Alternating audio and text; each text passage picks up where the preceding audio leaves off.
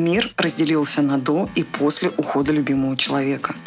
Смотреть назад больно, вперед страшно, а в моменте приходится сталкиваться с ядерным миксом из тяжелых, часто противоречивых мыслей и эмоций, когда ты скучаешь по человеку, которому было отведено особое место в твоем сердце когда в результате своих страданий ты все глубже осознаешь, какую незаменимую роль этот человек играл в твоей жизни. Всем привет! Меня зовут Мария в пространстве соцсетей Нинар Мари. Я практикующий психолог, экт-терапевт и автор подкаста «Концерт под крышей». Здесь, через знакомые всем песни, я рассматриваю проблемы, страхи и тревоги, с которыми сталкиваются обычные люди. Возможно, и вы тоже. Я за психологию без осуждения ярлыков, но с эмпатией и опорой на научный подход – если и вам это близко, подписывайтесь на подкаст, так вы не пропустите свежие выпуски и посмотрите по-новому на давно известные треки.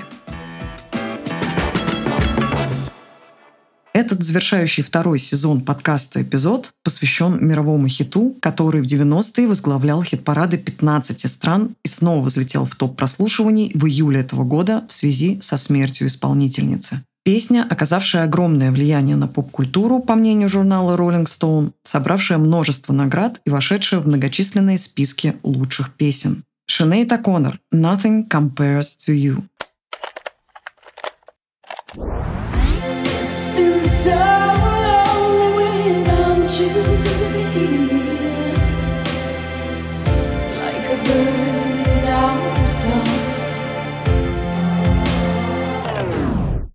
все знают, что автором и первым исполнителем песни была Ниа Коннор, хотя именно ее исполнение сделало этот трек мировым хитом. Изначально песня была написана Принцем для своей группы The Family и вошла в их единственный студийный альбом 1985 года, но осталась незамеченной. А спустя пять лет менеджер Шинейта Коннор предложила ей сделать кавер на эту песню. Как об этом рассказывал Крис Хилл, продюсер певицы. У менеджер Шинейд, принесла кассету с этой песней, и когда я ее услышал, то заплакал.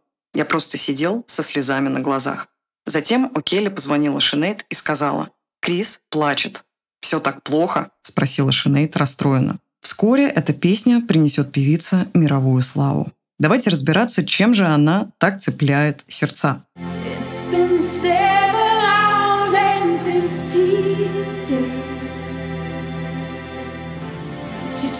your love away. Прошло 7 часов и 15 дней с тех пор, как ты забрал свою любовь. С первых строчек тихий вкрадчивый голос знакомит нас с горьким чувством печали и тоски. Мир разделился на до и после ухода любимого человека. И подсчет дней и часов после выглядят как измерение меры страданий.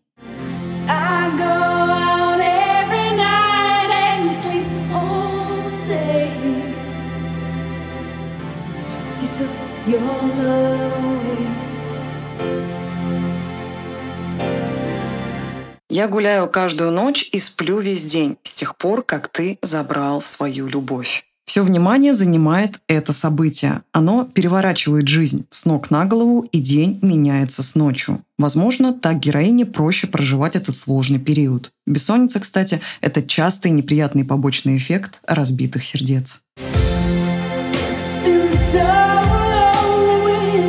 Так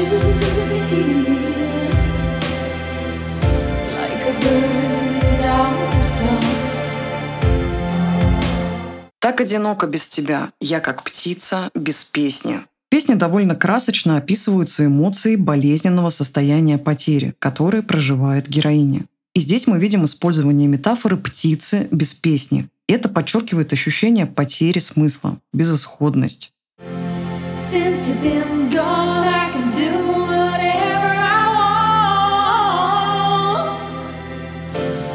С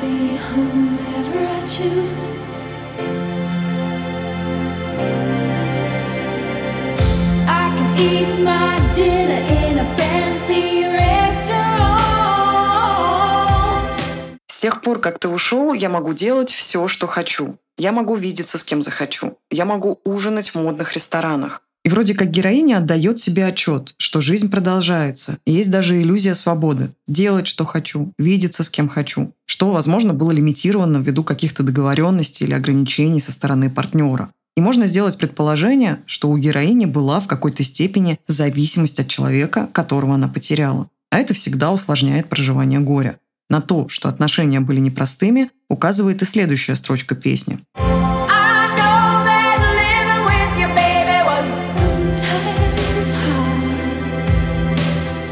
Знаю, что жить с тобой, милый, было трудно иногда. Но ни понимание того, что отношения были непростыми, ни осознание продолжения своего жизненного пути с открывающимися возможностями пока не облегчают проживание потери.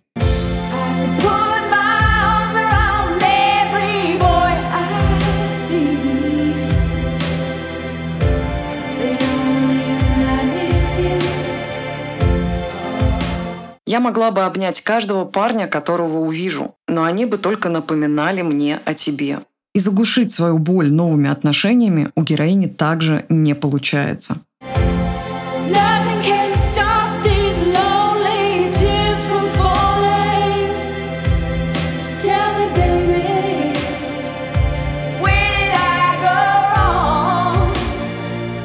Ничего не может остановить этот бесконечный поток слез. Скажи мне, милый, что я сделала не так?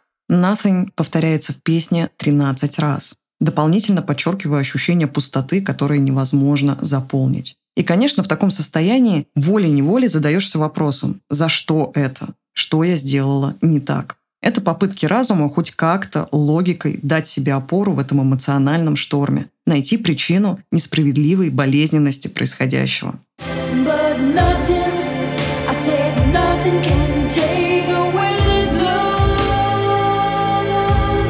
Но ничто, говорю, ничто не может прогнать эту тоску.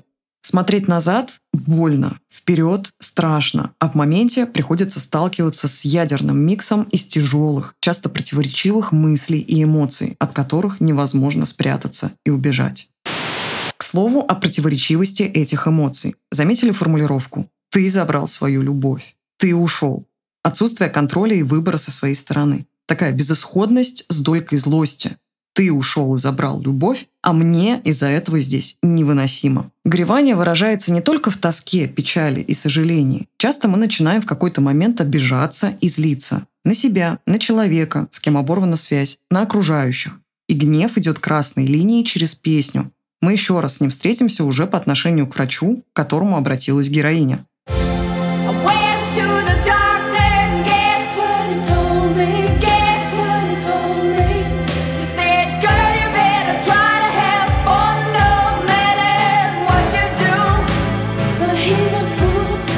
Я пошла к врачу и угадай, что он мне сказал. Угадай, что он мне сказал. Он сказал, девочка, тебе лучше постараться получать удовольствие, что бы ты ни делала. Но он дурак. Часто друзья, знакомые, врачи и психологи предпринимают намеренные, пусть даже искренние попытки ускорить процесс горевания, чтобы проскочить неудобный период, когда человеку нужно побыть в грусти, побыть в изоляции, наедине с собой. Эти попытки встряхнуть, взбодрить и развеселить, как правило, вызывают обратный эффект. Злость, отчуждение и еще большее погружение в проблему. Это мы и видим в песне. Предложение врача получать удовольствие считывается героиней как насмешка, как непонимание важности и ценности потерянного, как обесценивание целого этапа жизни и глубины чувств, которые героиня сейчас переживает. При этом агрессия не является чем-то неправильным и плохим в контексте горевания. Это означает, что человек не замирает. И часто гнев становится той самой последней попыткой вернуть обратно разваливающийся пазл уже утраченной картинки прошлого. Тем, что предшествует первому этапу сборки нового пазла.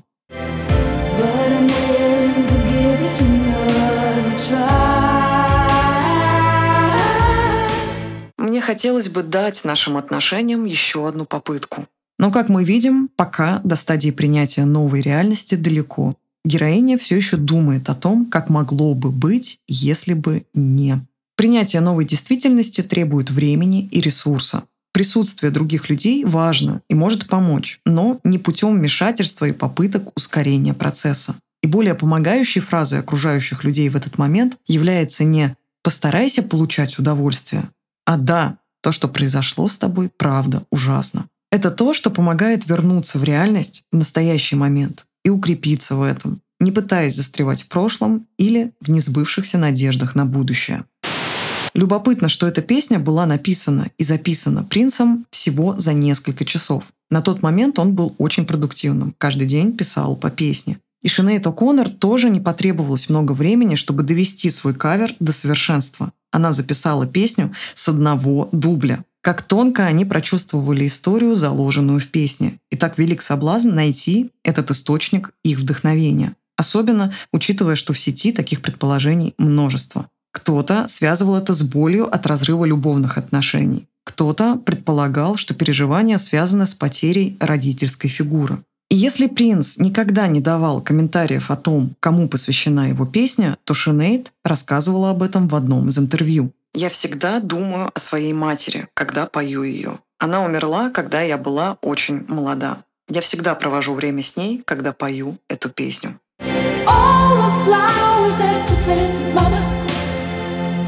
In the backyard.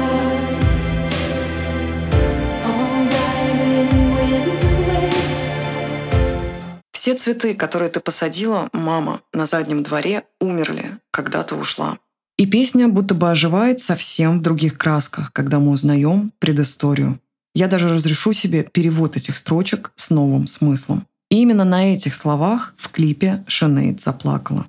Слезы, по словам певицы, не были запланированы, были вызваны воспоминаниями о матери. В этот момент я подумала, что должна позволить этому случиться, говорила Шинейд. Клип заслуживает отдельного внимания. Он стал одним из самых известных видео 90-х годов. Практически весь клип состоит из крупного плана лица О'Коннор. Дополненный несколькими фрагментами прогулки по парку Сен-Клу в Париже, он создает ощущение болезненного воспоминания в далеком уголке памяти. Минимализм, лаконичность и при этом искренняя эмоциональность Шинейд с этими двумя слезинками в третьем куплете. Клип нашел отклик у зрителей, получив несколько номинаций на Грэмми и множество наград, включая видео года на MTV Video Music Awards. Nothing Compares to You – это песня разбитых потерями сердец. И понятно, почему миллионам людей она эмоционально откликнулась. Потери, по большому счету, это универсальный человеческий опыт. Каждый услышит в этом свою боль от расставания или потери. Друга, партнера, мужа или жены, родителей, детей, любимого питомца. Мне кажется, что у этой песни нет какого-то конкретного смысла. Она создана для того, чтобы каждый человек мог связать ее с какой-то своей потерей, говорила Шинейд. Когда картинка твоего привычного мира рушится, когда ты скучаешь по человеку, которому было отведено особое место в твоем сердце, когда в результате своих страданий ты все глубже осознаешь, какую незаменимую роль этот человек играл в твоей жизни. Да, каждый будет проживать свою потерю по-своему, кто-то уходит во все тяжкие, кто-то замыкается в себе. Но есть то, что соединяет всех потерявших, отвергнутых и брошенных. Боль и одиночество. И это то, что филигранно смогла передать О'Коннор в песне. В ней нет ничего лишнего. Аранжировка максимально лаконична и сдержана. Это создает интимную, глубокую атмосферу, в которой можно почувствовать полноценно все эмоции героини, не отвлекаясь на музыкальные партии. Печаль и тоску, злость и ярость, боль и безысходность. За пять с небольшим минут мы проносимся несколько раз от одного эмоционального полюса к другому.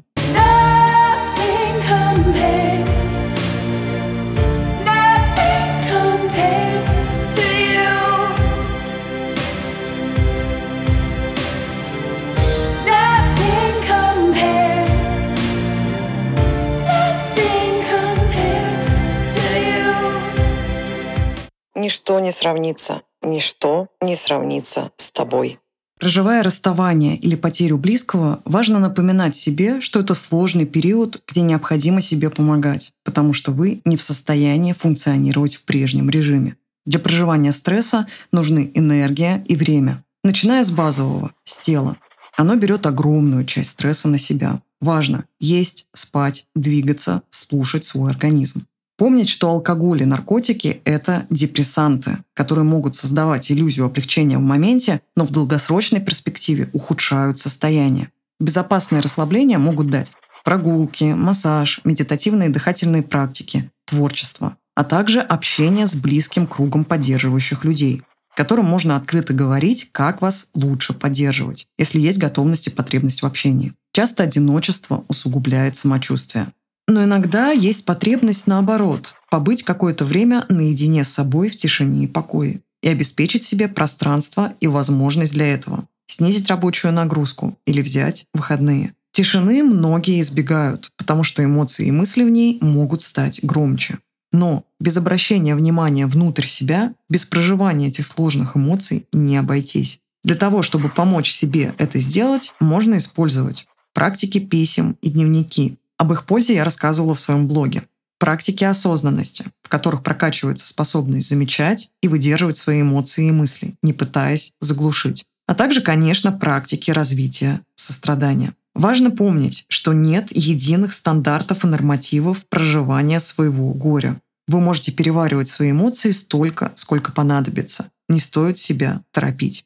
В описании я оставлю ссылку на список книг, которые могут помочь пережить расставание или потерю. Возможно, для кого-то это станет большим шагом по направлению к себе и адаптации к новой реальности. Скорость проживания потери зависит от множества факторов. Насколько близок был человек, крепкая ли была привязанность и зависимость от этого человека, эмоциональная, финансовая и так далее. Резко или постепенно оборвались отношения и на какой ноте.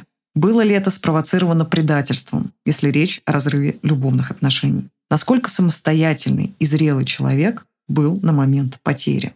Чем в такой ситуации может помочь психотерапевт или психолог? Конечно же, своими действиями ускорить проживание горя с помощью волшебной таблетки или упражнения нереально. Но психотерапия может помочь заметить застревание, создать условия для движения дальше, поработав со страхами и внутренними запретами, сложными надеждами, с невыраженными чувствами. Находясь рядом в поддерживающем контакте, психолог легализует и проясняет ту психическую реальность, в которой находится человек, помогает замечать новую реальность, адаптироваться к ней и выстраивать опоры. Спасибо, что слушали. Это был подкаст «Концерт под крышей». Если он вам понравился, ставьте свои реакции, делайте репосты. Возможно, кому-то сейчас, как никогда, актуальна тема проживания, расставания и утраты. И эта информация может помочь. И напоминаю, что это был эпизод, завершающий второй сезон подкаста. А это значит, что мы встретимся с вами уже в новом году с запуском третьего сезона. Подписывайтесь на подкаст, если вы еще не подписаны. Так вы не пропустите бонусный эпизод в декабре и старт нового сезона. А пока буду рада видеть вас у себя в блоге и на сессиях, индивидуальных и групповых. Все ссылки в описании. Я же с вами прощаюсь. До встречи, друзья!